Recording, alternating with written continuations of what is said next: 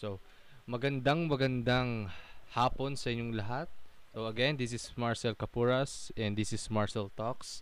So now I'm here with Jasmine Mendoza. So, ayan again, I'm Marcel at magandang magandang hapon sa inyo. So, Jasmine, ayan, magpakilala ka muna sa ating mga listeners for today's recording. Ay, recording. Ay, video. Ayan. So, hi, I'm Jasmine Mendoza and I'm 18 years old. and I'm currently in grade 12. Okay, so 18 years old and she is very, very knowledgeable, guys. Very matalino. Itong aking pinsan na ito. So, I'm very proud to this. Cousin of mine. Talaga din. So, ang pag-uusapan natin ngayon, guys, is about feminism din. Like, yung mga nangyaring women empowerment, especially yung Women, Women's Month, yung last month, yung March. So, it's kinda na late lang, pero I hope na makahabol pa kami in this certain issues and topic. So, ayan. Bago tayo pumunta sa mga question natin is, of course, kakamustahin ko muna si Jasmine. So, ayan. Kamusta ka muna, Jasmine? How's your week? How's your school? How's your life? Uh, so far, medyo nagiging stressful na kasi syempre, graduating and maraming requirements na kailangan tapusin like yung uh, research namin and uh, mga concept paper so medyo stressful pero tra- dahil nga may long weekend medyo um, lilo naman and may mga araw na ma- makakapagpahinga yun pero okay naman Ayun. Good to hear. Good to hear naman, Jasmine. Ayun guys. At buti nga din na invite ko din siya about dito din sa podcast. And dapat last week pa but na tigil because there's some issues and may pasok din ako. That's why na na-remove siya. Na-move siya in other day yung aming discussion. So, ayun at least goods naman at nakapagbakasyon. Grade 12 na. Magti- magti-teacher ka din, right? Tama, Jasmine? yes English Yun oh. Like, saan ka mag-aaral muna? Like, where will you go to college ba? Actually, around um, Binyan lang rin or malapit lang din dito. Ang mga na-applyan ko na is so far yung CAVSU pa lang, yung Cavite State University Carmona Campus and Mm. ano, nag mag-a-apply rin ako sa PUP Binyan. So, yun. Yun. Sa PNU. Like, na-try mo na sa PNU. Ayun. Actually, ayaw akong pag um, manilain ng mama ko. So, hindi ko na-consider yung mga um, university sa Manila. Sadly. Oh, I see. Siyempre, ma maano din si mother mo, malulungkot din. So, ayan. So, Jasmine, ito pala si Kint. My friend din, si Kint. Ayan. Kint, uh, good afternoon sa'yo, Kint. Ayan. So, ang ginawa muna namin ni Jasmine is nagpakilala muna at kinamusta ko din yung week and yung school nil- nyo. Ayan. So, yan. Ikaw naman, Kint, ang your time to shine. Ayan. Hello, Yeah, hello po kuya. Ayan. Go lang, go lang. Uh, am I going to introduce myself po before? Yes, yes. Eh, Kung mag your name, age, saan ka nag-aaral, Oh, may abs ba, ganun. Charot, charot lang, charot. um, good afternoon guys. I am Kinche Dizon and I am from Batazanes National High School.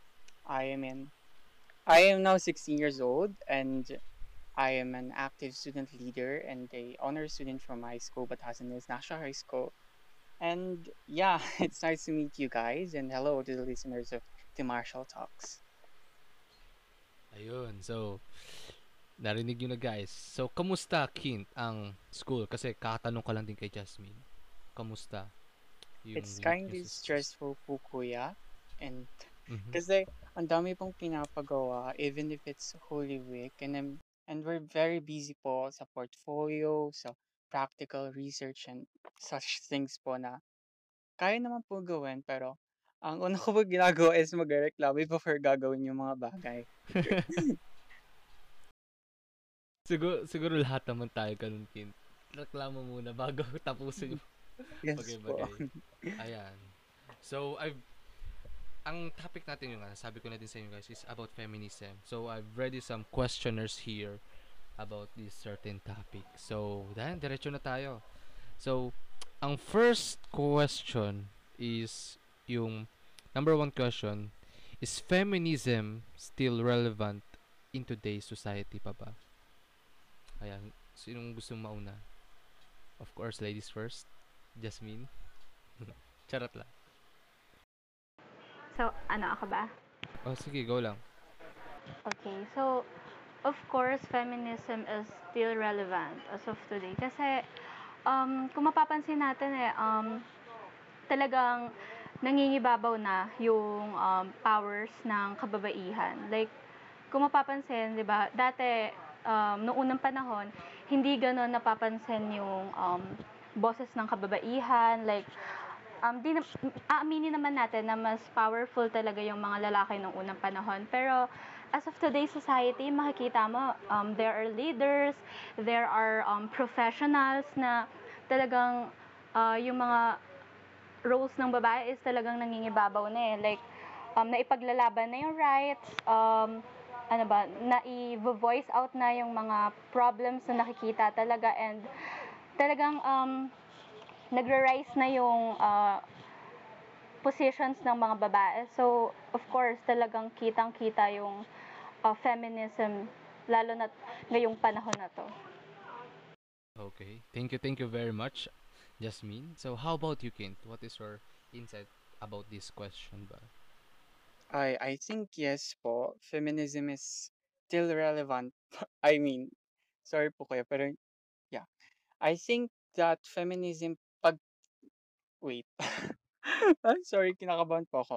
Ah, pag sinabi po nating feminism, since the very start po from like sa pag sa pakikipaglaban po nila from their rights sa kanilang um, sa mga bagay na dapat nila, nila din gawin, like education and some, such things.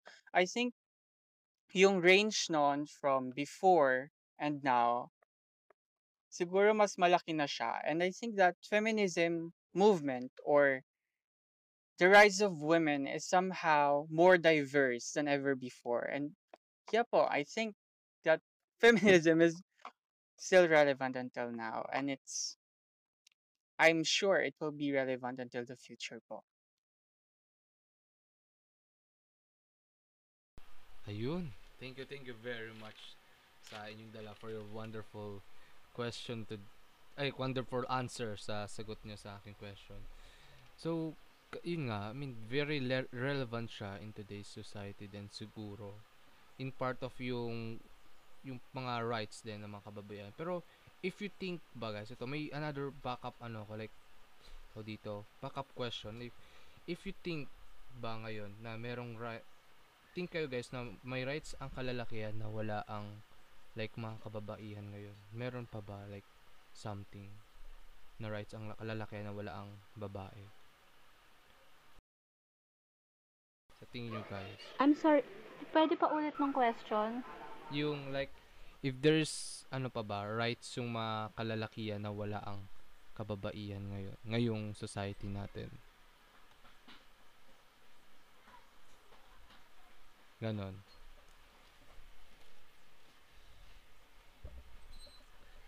kumbaga there's there's something pa ba na yung nga like yung rights kumbaga may pinag palalaban pa ba na relevant things. Kasi let's say na-achieve na lahat ng yung feminism, achieved all the things na para mabigyan ng benefit ang mga kababaihan. Like yung of course yung education kasi before ang mga kababaihan in histories slaves karamihan and yung education nila is ano kumbaga hindi sila minibigyan ng sapat na edukasyon ayan Yes, Okay. I think so far, um, ano ba? Um, go lang, go lang. So, habang hinintay ko yung sagot nyo guys, Kate and Jasmine, sumagot dito sila din. Let me answer mo, ito sabi niya, let me answer muna yung unang quest, quest mo, question mo. It's still relevant although there's supposedly equal employment opportunities.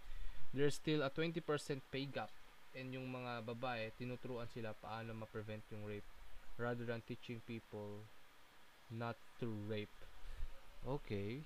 About dun sa pay gap. Okay. Mamaya, another issues yan. Another issues yan. So, ayan, may sagot na ba kayo? Jasmine and Kint. I think so far, um, actually medyo na-achieve na naman kahit papano nung mga kababaihan yung rights na natatanggap ng lalaki. I think ang maaano ko na lang is um, o, uh, kita pa rin naman, like, may mga times pa rin na mas powerful pa rin talaga yung lalaki in different aspects. Pero in terms of rights, I think kahit papaano medyo napapantayan na ng kababaihan yung rights na meron ng kalalakihan. Okay, I see. Thank you, thank you. Wow, what about you, Kint? Ayan. My man, Kint. Well, I think po that yung mga rights po ng mga babae is ay ang mga rights po ng mga man is somehow uh, meron na din po yung mga babae. Pero ang ipo-point out ko na lang po siguro, yes, na-achieve na yung rights for women. Pero I think there are countries pa rin po that are not open for ano, for the equal rights of women and men. For example, yung kung pwede po magsabi ng country that is like Afri Go, go, go. Central, I mean, like Central African Republic and Pakistan and so many countries, which are the most common problems are the financial inclusion, the years of schooling, which is not equal to men, because I, as as far as I know, their school, their years of schooling are like mas mababa pa po sa four years and I think it is not equal no once we talk about education. And yun yung parang sa se- I think if hindi po ako nagkakamali sa second wave ng feminism kasi may mga different ways po yung feminism education po yung parang pinaka-focus nun. And I think giving parang right now lahat dapat equal no, 'di ba kuya? Yup, yup, yup. Tama. I mean, yan yung pinaka main I think that is the main point of the feminism, right? It's the equality, gender equality, right? Kumbaga, mapantay dapat lahat. Pero, I believe, ano eh, kumbaga, it cannot be equal. Kumbaga, we are equally opposite. Kumbaga, there's some things na I cannot do as a man, and but you have, as a girl, you can do some things that na hindi namin kaya gawin tulad nyo. 'di ba? Like it parang hindi like di natin siya ma-achieve like yung equality talaga. Like there there's always be an inequality in terms of being a man and a woman then. Parang much I siguro a much preferred na term is equity. If if correct me if I'm wrong ah, if ano lang, if mali ako, go lang.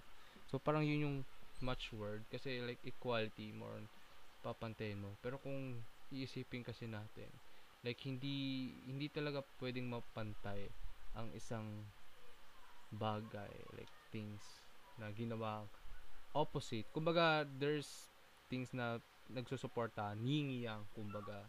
If there's kulang ng isa, kulang din. So, yung nga, about dun sa mga iba't ibang world din, yung mga naging kulang. Ab- kung iisipin natin, napaka well privileged na din natin like this to the in- Philippines lalo ng Philippines kasi halos lahat na din ng halos lahat din talaga ng babae is napapaaral kasi dati din is medyo ano din tayo about yung sa schooling yun kumbaga more on aliping saligigid aliping sagig ano yun alimutan ko yung mga term dun sa panon ni Lapu-Lapu tang ayun charot lang so ayan next question tayo guys is ito. What do you think is the main problem in this generation? So, papasmalling ko lang para hindi yung broad masyado in this generation sa Pilipinas. Sa Pilipinas. Ayan.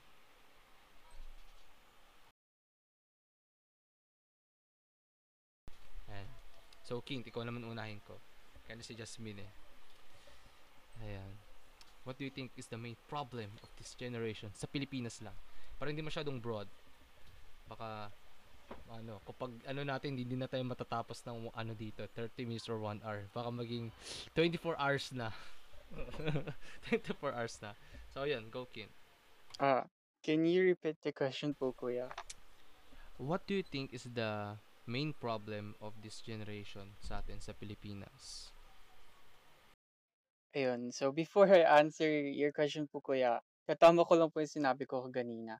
Yung wave po pala ng feminism na lumalaban, s- ah, nag, ano po sa education is fourth wave. So, ayun, I, sa ting, wala po akong naiisip na problem ng feminism for this generation.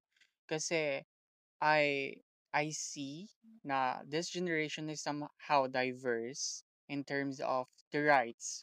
Kasi, the rights for women, men, and sasama na rin natin yung mga LGBTQ. And siguro po kuya, yung aanuhin ko lang po yung mga issue right now na nilalabanan ng feminism sa generation na to. Go, go, go lang. Siguro po yun yung po sexism, yung exploitation, yung oppressions. Kasi it's still, um, nangyayari pa rin po yun right now, di ba kuya? And yeah, I think po yun po yung mga issues na nilalabanan po ng feminism right now. Okay. About siguro sa yun nga, I mean lahat din. About siguro sa oppression and I don't, meron pa rin talaga yung like na-rape, yung mga ganon. Yung about doon. Kasi recently lang sa wish ko lang ba yun or eyewitness like yung bata like ni rape and pinatay ng something na lalaki. So, pero I believe there's ano na, kumaga let's say kung dati 100% ang oppression ng sa girls, kumaga ngayon hindi na tulad ng that compared dati na sobrang oppressed ang men and women pagdating sa mga rights nila. So, there's still an oppression but not that ano na, yung yung sobrang kalat. Do you, do you get my point ba? Yung hindi na masyadong masyadong wide. Kumbaga, controlled na, kumbaga. Or, I'm wrong ba? What do you think, guys? Yes, Yes, tama naman. po siya. Ano yan, guys? Ano yan? Okay lang, just nagsabay kayo. Go lang. So, ayan. Tama naman ba? Or, kasi, I feel, Yes. Hmm. Kumbaga, I feel very hindi na masyadong oppressed ang kababaihan talaga. Kasi meron ng video, 'di ba? Like oh, sige, parang imbis na i-call yung barangay, ito yung video, TikTok, o, 'di ba? Yung parang yung netizens na yung makakakita ng like kabalbalan mo na ginagawa sa isang girl or isang man. Like there's some proof na na video. So hindi na masyadong oppressed ang kababaihan ngayon. That's why kumbaga tinanong ko din kay about dun sa is feminism still relevant? Ayun. So very ano naman. So I, di ako nagkamali na pinik ko kayong dalawa. So yeah very ano very well knowledgeable. Oh wait lang. May comment may comment. Sino to lang guys. Sino natin to ng comment. Hindi ko makita. Ayan. So habang inaano natin comment so ayan. Pangalawang question Jasmine ikaw naman. Yung what do you think is the main problem of this generation sa Pilipinas natin? Sa Pilipinas lang.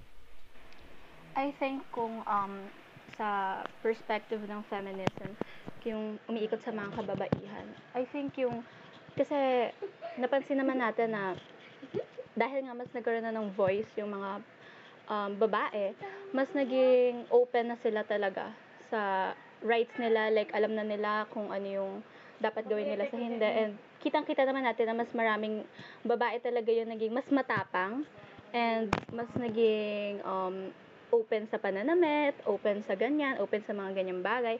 And I think dahil sa ganong um, nangyari, mas yung iba, mas alam mo sila, mas sinasexualize, lalo yung mga babaeng ina-express lang naman yung sarili nila through their um, way of um, dress, kung paano sila manamit, paano nila i-express yung sa sarili nila. And napapansin ko pa rin na ayun yung mahirap tanggalin sa um, generation natin na actually naman na nasa last generation eh.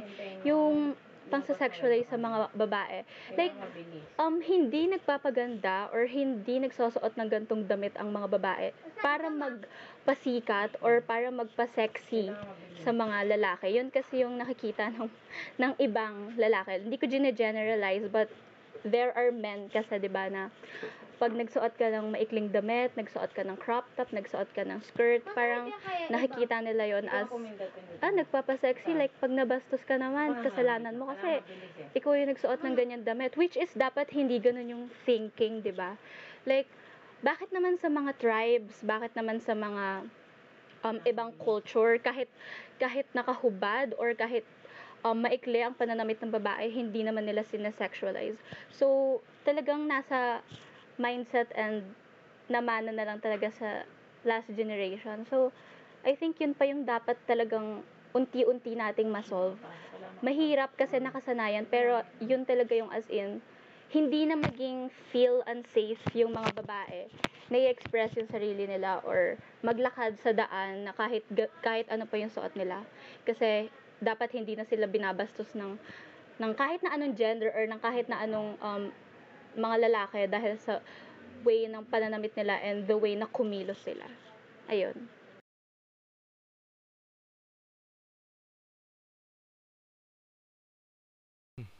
Thank you, thank you, Jasmine, for your wonderful answer. So, ayan. So, basahin ko din yung comment dito ni ni Ladin. Ah, wait lang. Ayan, may comment sila din eh. Wait lang, nawawala ako ah. Yung more on discrimination, wait lang. Yan, sa generation natin, more on discrimination na eh. Parang mas in-embrace na, na kasi ng generation natin yung equality and feminism. Hindi na gaano problem, but still, ano to, but still, prob, para, ano, but still, but still, prob, parang na-overlook na nga din eh medyo hindi ko gets yung bandang huli, yung yung ano, Ladin. Pero yeah, about dyan, ikaw Kit, may another answer ka ba dun sa number 2 question? Wala na kuya, pero idadagdag ko na lang po yung parang sinabi, parang i-generalize ko na lang po yung sinabi ni Ate Jasmine. If, Ah, yeah, I mean, yeah, I think right now women don't dress for the approval of men. They dress for themselves there. And I think, yeah, parang ganun po. Kasi, hindi naman nagsusuot yung babae para lang po, para lang po sa mga lalaki. Parang, nag-dress po sila para magmukha po silang presentable for themselves, na alam po nila na pretty sila, and yeah, ganun po. Okay. Thank you. Thank you, thank you, Kin, sa dagdag mo. Wait lang. wait lang, wait lang, wait lang guys ha.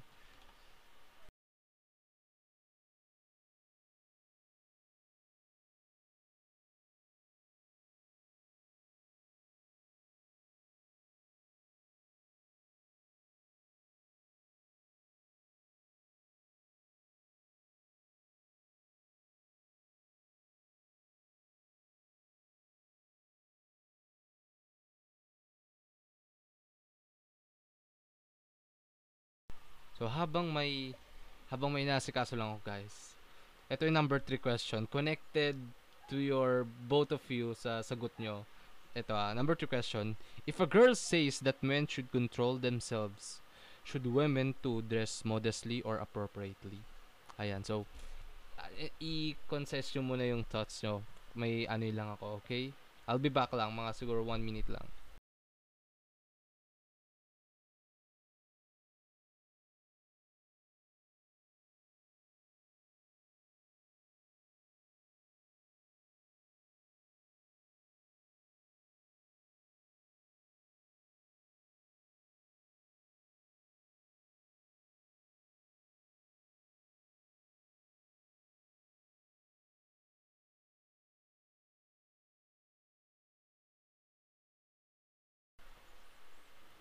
So, ayan, I'm back guys. Sabi ko sa inyo, saglit lang okay.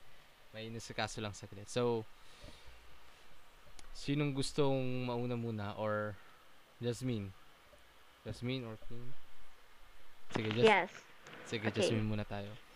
Go.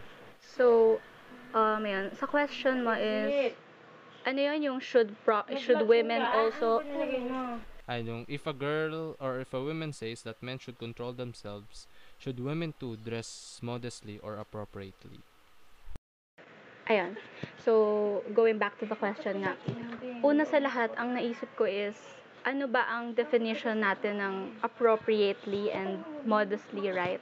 Kasi, para sa akin, sino ba kasi yung nag-set ng standard na kailangan ganito ang suot ng babae? Like, um, maybe, sa um, past generations natin, nakita na ang kababaihan ay nagsusuot ng mga mahahabang palda and anything, 'di ba? Pero kung titignan din naman, may mga case pa rin ng rape. So, I think talagang ano eh, ah, wala naman sa pananamit yun eh. I- tayo lang naman yung nag-ano ng, oh, ito ang ano, ito ang appropriate na suotin ng mga babae. Ito ang, dapat ganito ang suot ng babae.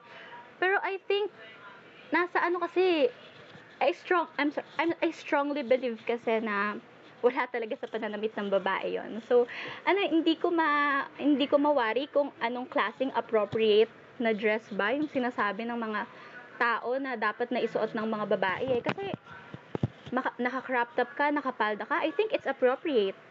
Naka ano ka, naka dress kang mahaba, it's appropriate.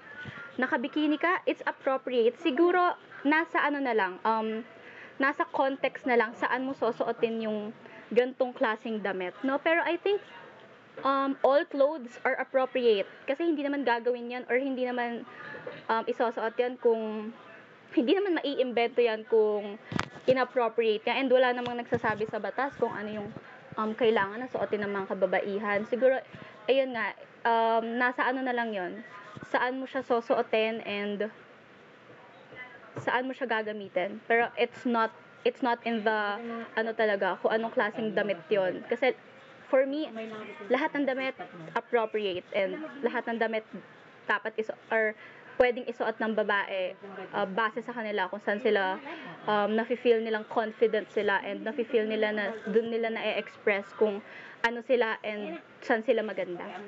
Yan. Okay, thank you, thank you, thank you, Jasmine, for a wonderful answer. Itong si Ladine, Jasmine, and Kint, gusto niya sumama sa ano, pero sabi niya comment muna daw siya. So, ayan, thank you again, uh, Jasmine, for your wonderful answer.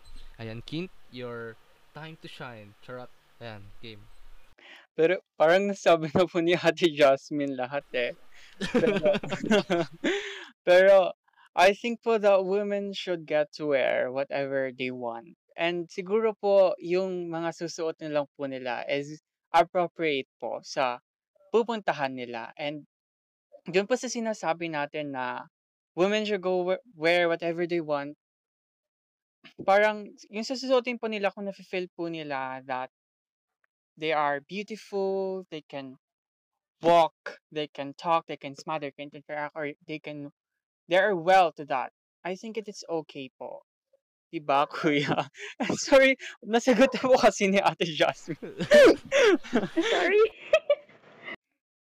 Go lang, go lang yan. Sabi nga, sabi ko nga sa inyo dalawa, hindi ako nagkamali na kayong dalawa talaga yung to dito. Kinausap ko din because you have so much insight about these things. So, I want to really know and para malaman din, iba din, ko din, di ba?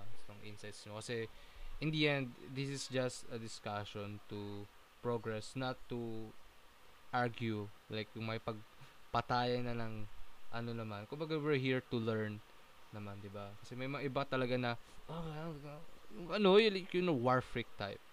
Like, they don't, they don't think rationally, more on emotionally thinking.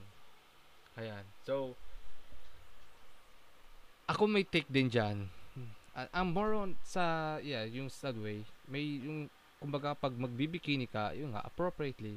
Alam naman magbikini ka, sa, pupunta ka sa mall, as let's say mall, sa bikini ka, like, what's the ano, ano yung, ano yung goal mo? What's your prior goal? Like, bakit? Mag-swimming ka ba sa mall? Like that. Kumbaga, you're correct din kayo dun sa part na dapat kung sa beach, beach. Alam nga naman nagpalda kayo sa beach, so hindi nyo na-enjoy, 'di ba? Pero kung takot kayo ma-sunburn, of course, pag ano kayo, ayaw nyo umitim kasi ganun, diba? Charot lang. So, that's the context. Kumbaga, dapat wear, wear appropriately. Pero, ang kadalas kasi na, na ano sa mga kalalaki, it's more on na kailangan ganito, ganyan, kontrolin namin yung sarili namin. Of course, we are to control then ourselves. Pero like, hindi talaga may iwasan din na hindi mapapatingin. Let's say mapapatingin, pero hindi yung, iba kasi yung merong kasabihan na, iba yung unang tingin, pero kapag bumalik ka pa, iba na yon Like, there's something na, last, kumbaga. So, pero hindi, hindi ito ah, siguro we, yung karamihan din ng mga ibang men na na mag-dress ng modestly and appropriately is for you to protect them from other toxic individual. Like there's meron talaga kahit anong gawin natin, 'di ba? Sabi nyo nga kahit gaano modest pa kayo, meron pa rin talagang nare-rape. Meron kang baby na nare-rape, eh, matandang nare-rape, ang baliw na nare-rape. So, meron talagang mga lalaki na out of mind. It's beyond their control. Yan pa yung another thing na kung ipapasok natin yan na, na more on nagiging ang sinasabi din kasi nila sa ito ah, I mean, binibase ko kasi yung views ko din sa nangyari sa Amerika. Kasi we are, baga masyado nating medyo ina-idolize natin yung Amerika. So, it's not it's not that impossible na pwede natin maging gaya din yung mga nangyari sa kanila. So, parang let's, they are infeminating men. Kumbaga, merong word na if you are sexualizing yourselves, so men will like sexualize you. Pero if you can produce the man, or you're not sexualizing yourself, and then then go. You should wear lang. Pero iba kasi yung thinking. Kumbaga, we are protecting you. For example, if I had a girlfriend, pero wala pa naman. Diba? Charot lang. Wala pa naman talaga. Ayan. Baka isumbong ako niya ni Jasmine. Charot, oy. Jasmine na. Alam mo na. Charot lang.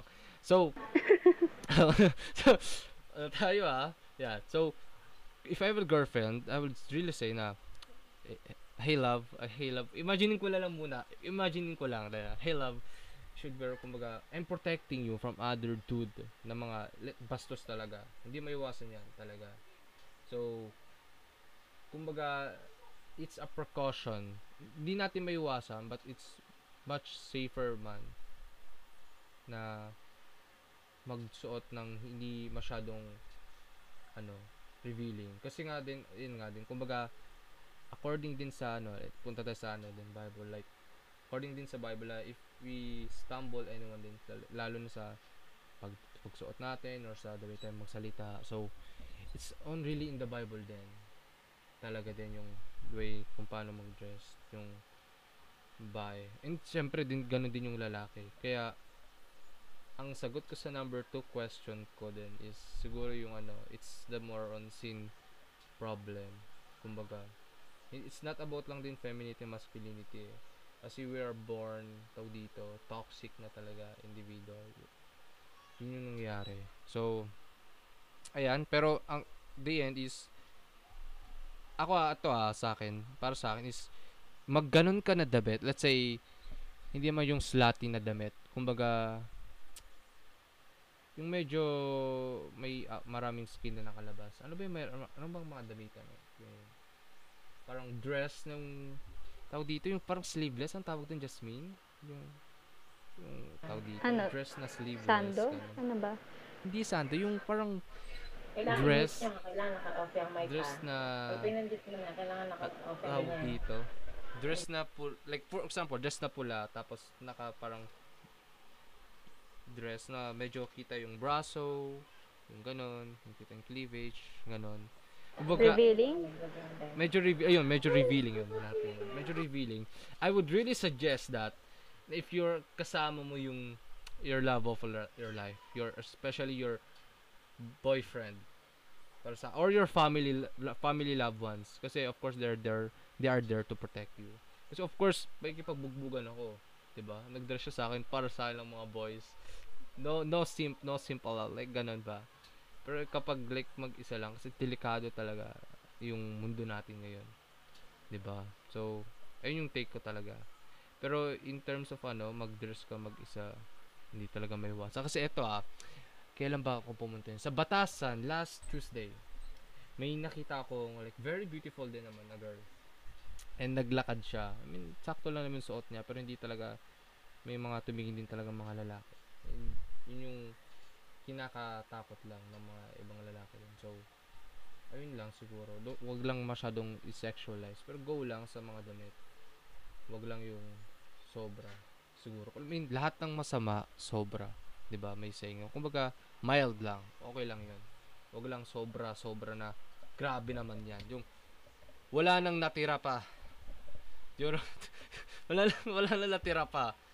Kumbaga, kumbaga, tapos i-post mo pa like sa TikTok, mga ganun type na it's you're getting attention lang eh. Ba't mo pa ipopost if you're really confident to yourself? Type, 'di ba? So, ayun lang. So, um, may rebat pa ba kayo or something? Dagdag before we continue. Ayan. Baka ano na. Go lang kung may rebat pa kayo. If meron.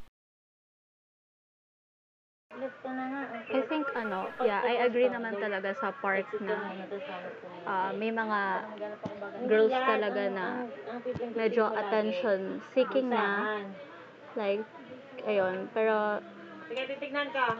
yun nga. Dress according to the ano na lang I-type mo talaga na lang according to the event according to the place but kung kung saan ka confident go basta you're doing it for yourself not for other people. Ayan. So, ikaw Kint, may dagdag ka pa ba? Dagdag pa ba you? Wala na po kuya kasi halos nasabi niya po lahat eh. Ni Ate Jasmine. Tama. Ito kasi Yes, si- yes po. kinuha kasi ni Jasmine lahat. Yep. Charot, charot lang. Pero I like your, I like yung both yung ano nyo ha, like accent nyo. Like, oh, dyan. halatang yums talaga. 'Di ba? Dalawa kayong yums eh. Well, 'di ba? ay we Yums yan, Jasmine. Yums si Kint din. ay Di kaya ba? pala eh Oh, di basta ba? yung Well, kaya I'm very proud din dito kay Kint. Well, you got me. I got you, Kint. Yan. So, eto. Ito siguro, ano to, parang siguro, kay Jasmine lang tong tanong na to muna, Kint. Kasi, ano natin, i- ano, specifically for girls, for women siya. So, standby ka muna dyan, pero kung may rebat ka dun sa ano, go lang. Kung gusto mong i-speak din. Ayan. Na ito Jasmine, number four question is what is more important for you? So medyo personal nga. What is more important for you?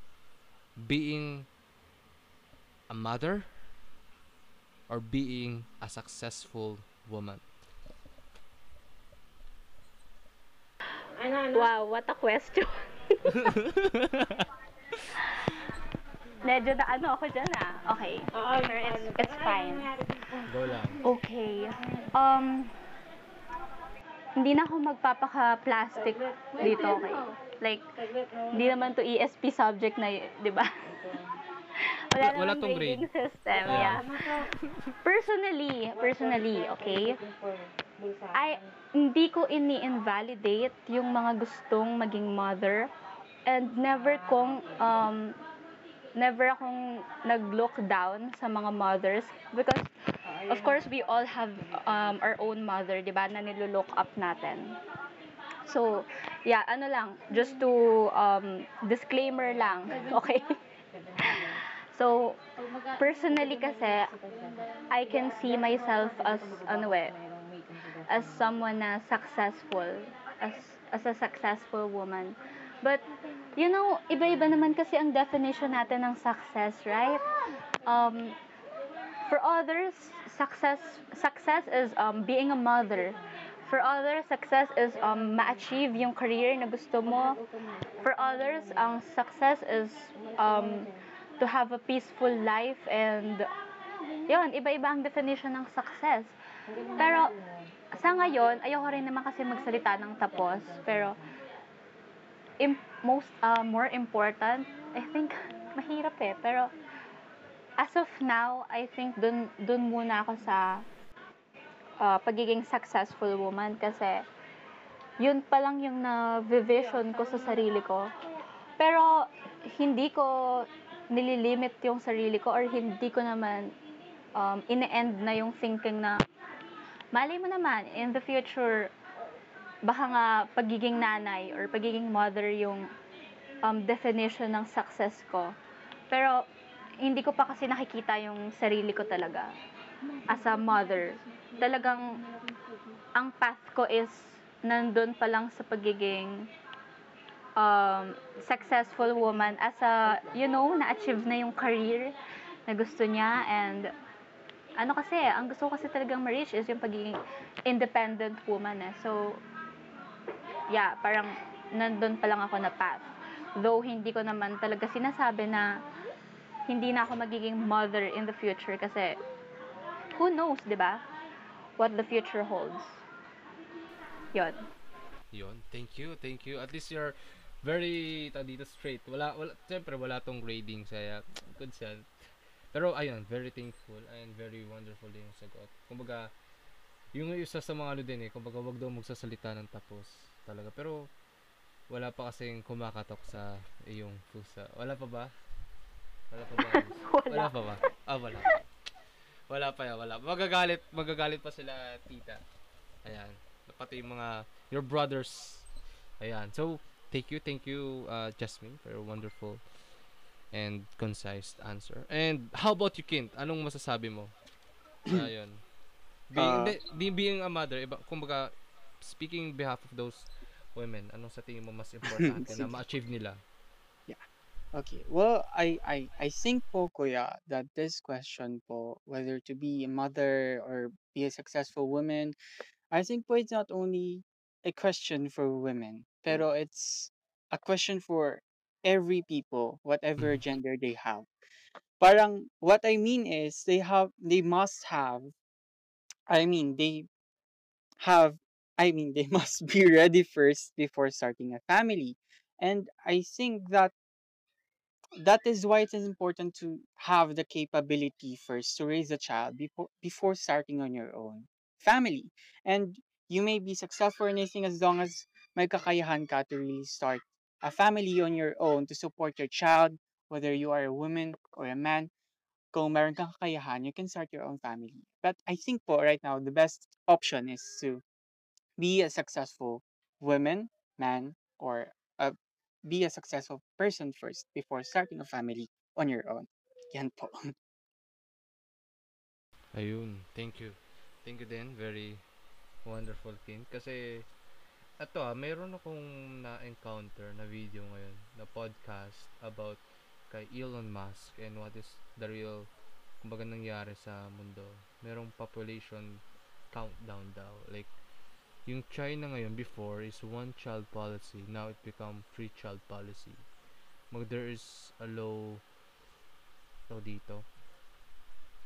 Kumbaga onti yung mas onti naging onti yung mas nagiging like millennials or generation natin kaysa sa mga matatanda nila natin ngayon.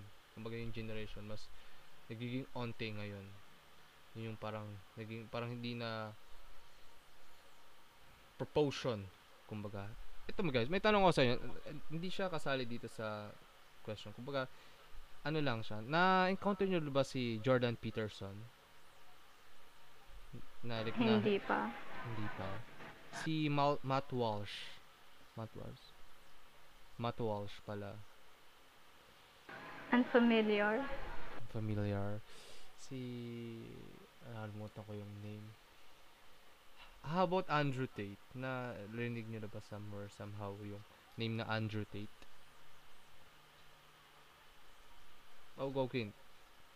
Ah, what mean by Jordan Peterson po ba, kuya? Siya po ba yung Canadian psych- psychologist? Something like, Yup. yeah. Narinig ko na po pangalan niya pero I'm not familiar sa mga gagawa niya. Like, gan- Oh, if you re ito ah, guys, hindi ko naman enough, pero if you really watch din, napaka very kumbaga napaka ano niya, like very well mannered, napaka talino. Like in terms of psychologist din yung mga nangyari.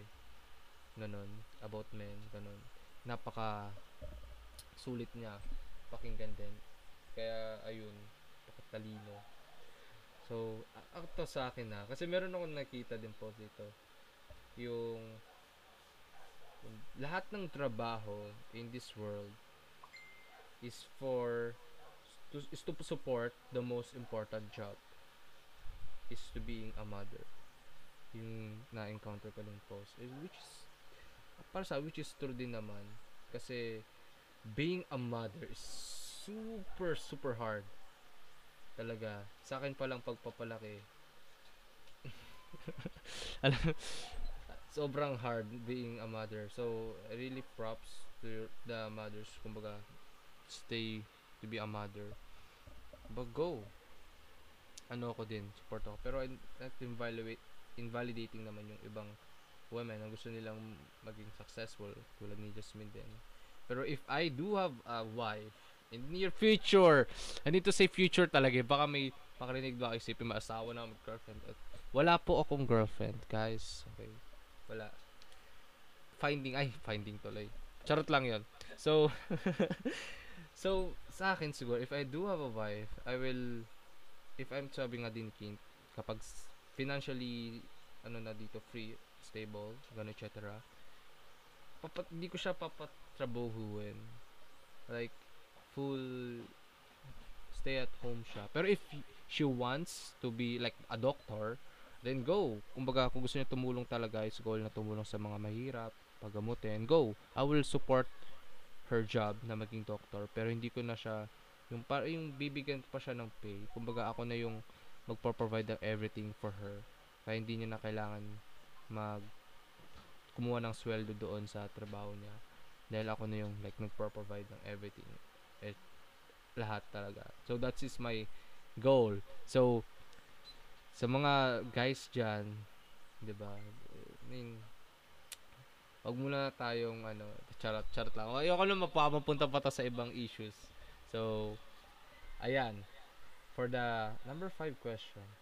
Ito medyo ano to is do you still believe in traditional gender roles? Ayan kint.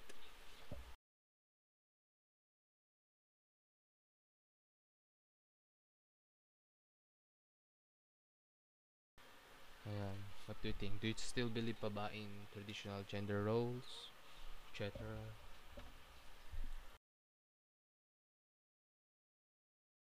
Ay, sorry, naka-off pala yung mic. Sorry. ay go lang go lang go lang Um, can you repeat the question first po muna, kuya, before? Para sure po. Sige. Do you still believe pa ba in traditional gender roles? Um, I, I, pag sinabi po ba nating gender roles is like, man, gagawin niya lang to, and woman, gagawin niya lang to. Like, that po ba, kuya? Yup, yup. Well, I, I personally do not agree with, I mean, I do not still believe in the traditional role, gender roles. Kasi, eh, yeah, I think we should be more equal. Kasi, eh, whatever a person want to do, let them. Buhay naman nila yan. And I think that is very important. Kasi eh, minsan, maikli lang ang buhay. And isa-stop pa, na, pa ba natin yung ibang people to do what they want to do? Di ba, kuya? You mean, nagiget niyo po ba yung ano Yes, ko po? Yun lang po. Thank you. Okay. How about you, Jasmine? Thank you, ano, Kinta. So, for me, same lang nung kay Kent. Um, personally rin, I, I don't believe in traditional gender roles. Kasi, um, women are more than that, men are more than that, 'di ba? So, sa kaya nilang ano, sa, sa kaya nilang gawin kasi 'di ba sa um, unang panahon ang pinaniniwalaan na parang ang mga babae dapat sa bahay lang. Um, dapat ganto sila yung sila yung mga nag um, tahimik lang, sila yung mga nagluluto, naglilinis, tapos yung mga lalaki sila yung mga nag-aaral, sila yung mga dapat maging leaders, nagpo-provide. Pero kung ah, iisipin mo rin talaga, um, women are more than that, ba? Kita naman sa panahon natin ngayon na kung ano rin naman yung mga kaya na rin gawin ng mga lalaki, kaya na rin gawin ng mga babae. So, dapat hindi talaga natin nililimit yung mga tao kasi um, in terms of man din, may mga lalaki na magaling magluto. May mga lalaki na mahilig talagang mag-organize sa bahay, mag-ayos-ayos. Pero um, nakikita ng ibang tao na kapag ganun yung lalaki, um, ang tingin na agad is gay or parang, oh, masyado namang feminine. Like, dapat hindi ganyan. Tapos, ang mga babae, pag may mga gantong, ano naman, sasabihin, masyadong masculine or dapat hindi ganito ang ginagawa. So, talagang dapat, um, lalo sa panahon ngayon, um, bigyan na ng chance ang bawat isa na kung saan sila magaling, saan sila comfortable, let them be kasi katulad nga ng sabi ni Kent, buhay nila yan. Kung saan nila sa tingin sila confidence, sa nila ano yung kayang gawin nila, hayaan naman natin sila as long as they do not harm other people, then it's not a problem. Okay, thank you. Thank Wait lang, may, ito, disclaimer lang guys. So may katabi ako dito ngayon. And his name is Carlo. Pinapakinggan niya yung like yung discussion natin to this. Sabi niya, talin ng dalawang katabi ko nga, ang kausap mo kuya. Like, syempre, di ba? Well, well, of course, Cass, and then of course, Kint. Di ba? So, napaka, ganda, may sulit. About dyan sa masculinity and femininity. Na, na, wait lang, bago before ano, na-encounter nyo ba yung name na Andrew Tate pa? Like, have you heard ba na name? Hindi pa. Hindi pa. Okay. Ayoko naman take bigyan ko kasi gusto ko yung mas malaman yung insights niya din. Kasi, ayun. So,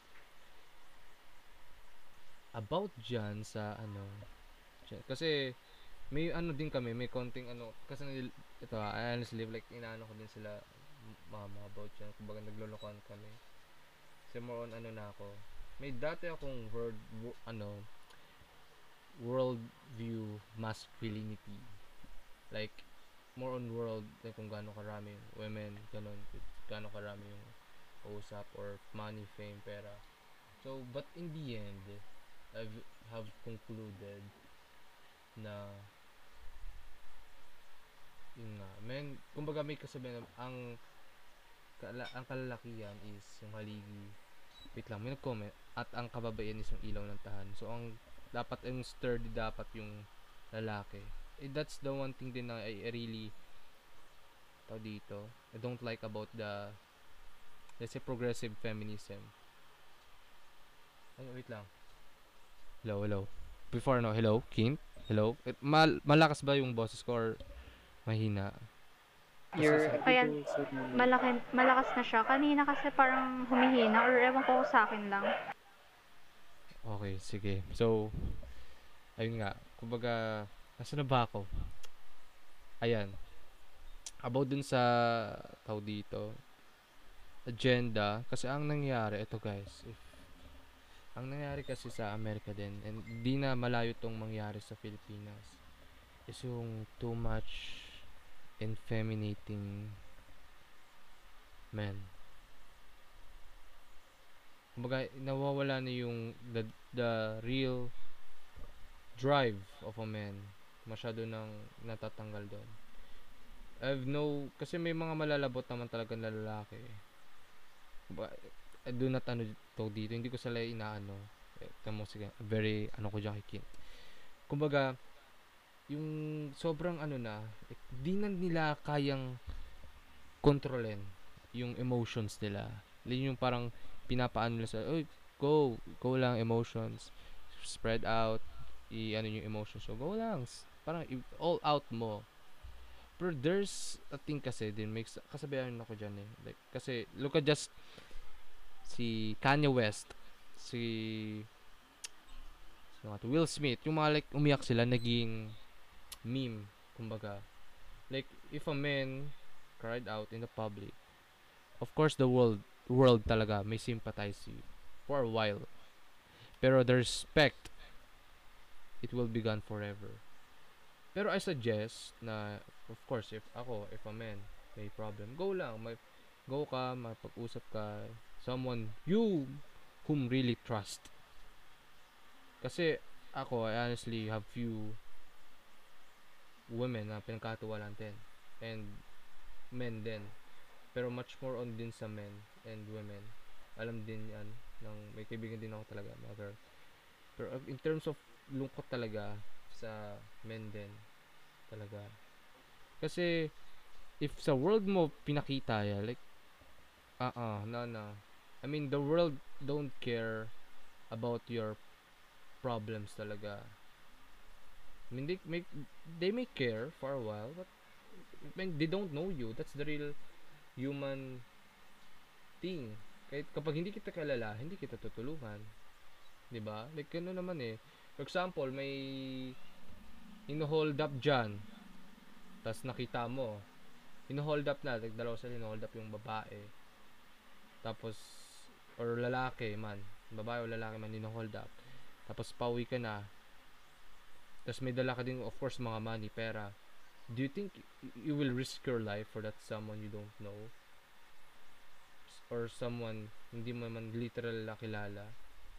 Of course not. Kasi you might die. I might die. Also. And what is the benefit na makukuha mo doon sa taong yun? Parang ganun din yung care ng tao sa'yo. Like, they will try to help, but they don't really care about who you really are because they don't even know you.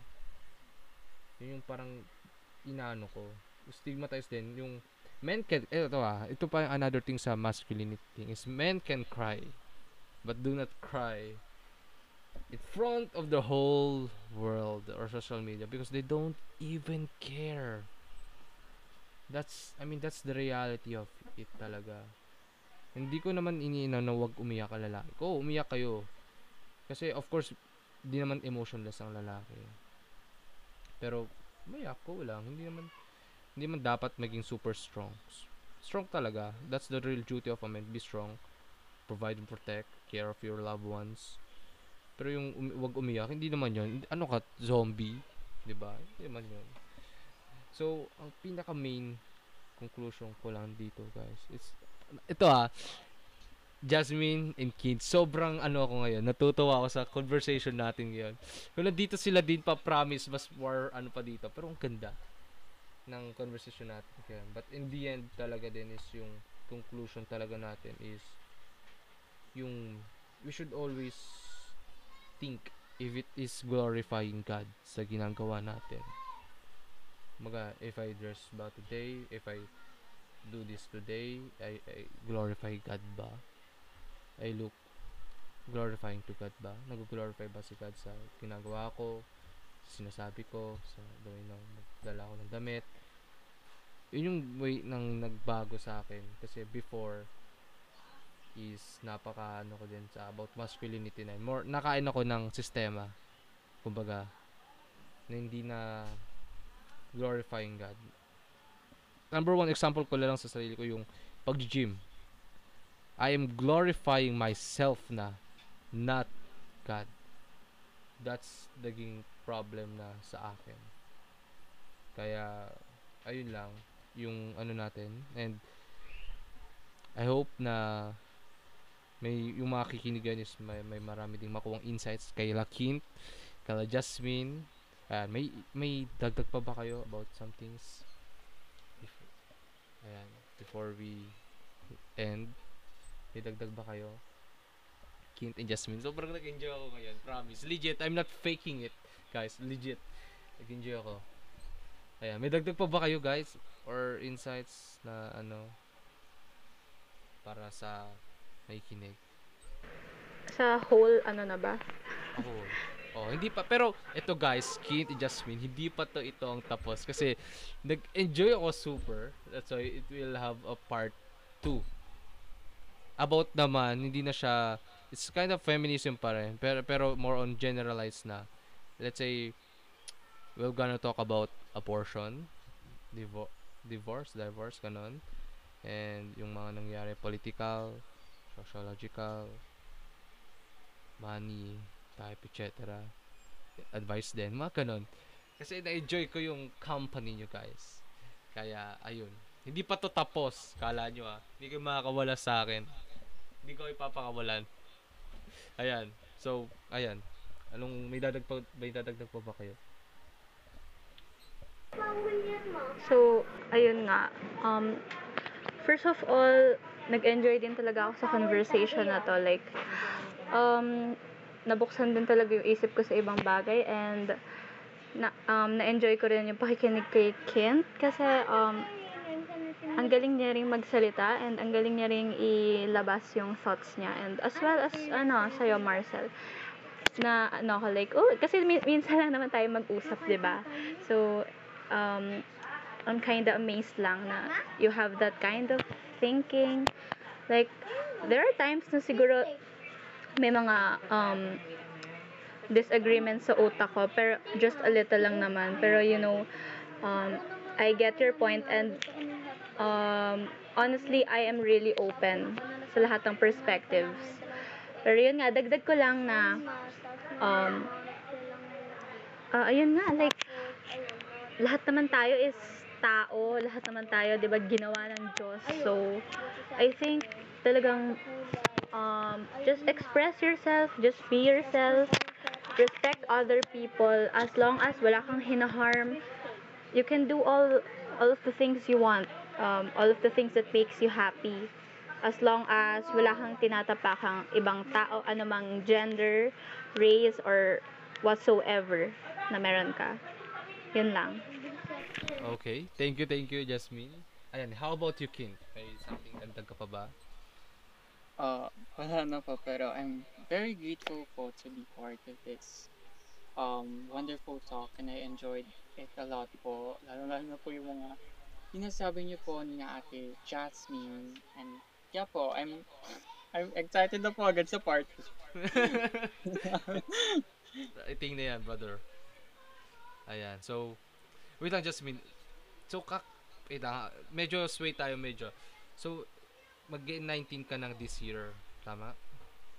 yes Ah, okay, magkasing edad lang pala talaga tayo halos. Okay. Tapos, Kint, magsa-17 ka this year.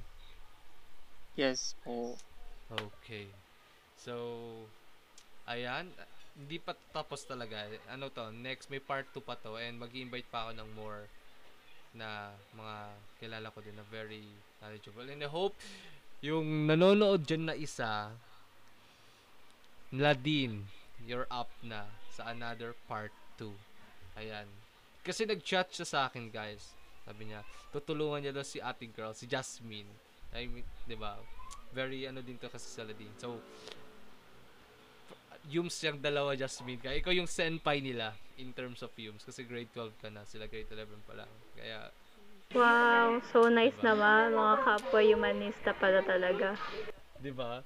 Paano to, Yums, ano, discussion. Dapat may grade 2 eh, no? Kapag kayo, ma'am, ito po yung ano namin. Di ba? So, again, thank you, thank you for your wonderful time, guys. And, I hope na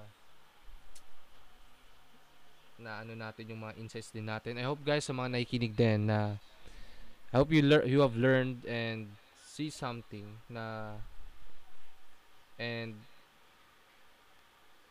yung ways. Kumbaga this is our only our insights and based on our studies din. But we don't to dito. Hindi namin pinipilit sa inyo yung yung mga ideas namin. Kumbaga you can disagree or sometimes disagree with a person but you cannot hate that person because you may disagree but he's a person should respect and love pa rin talaga that person. So ang number one nga na quote din nakalimutan ko lang sinasabi is be a free thinker. Huwag nyo i-accept lahat ng nakita naririnig nyo. Learn to think in your own way. So again this is Marcel Talks and this is Jasmine Mendoza and Kint Dizon. So, bagan nyo guys for our part 2 because it will magkakaroon talaga yan. Naubusan na ako ng vocabulary. Ayan. So again, thank you, thank you guys. Thank you, thank you so much. Ingat kayo ha. Jasmine and Kint. Ayan. Bye-bye. Ingat kayo. thank you Thank you, Thank, you so much po.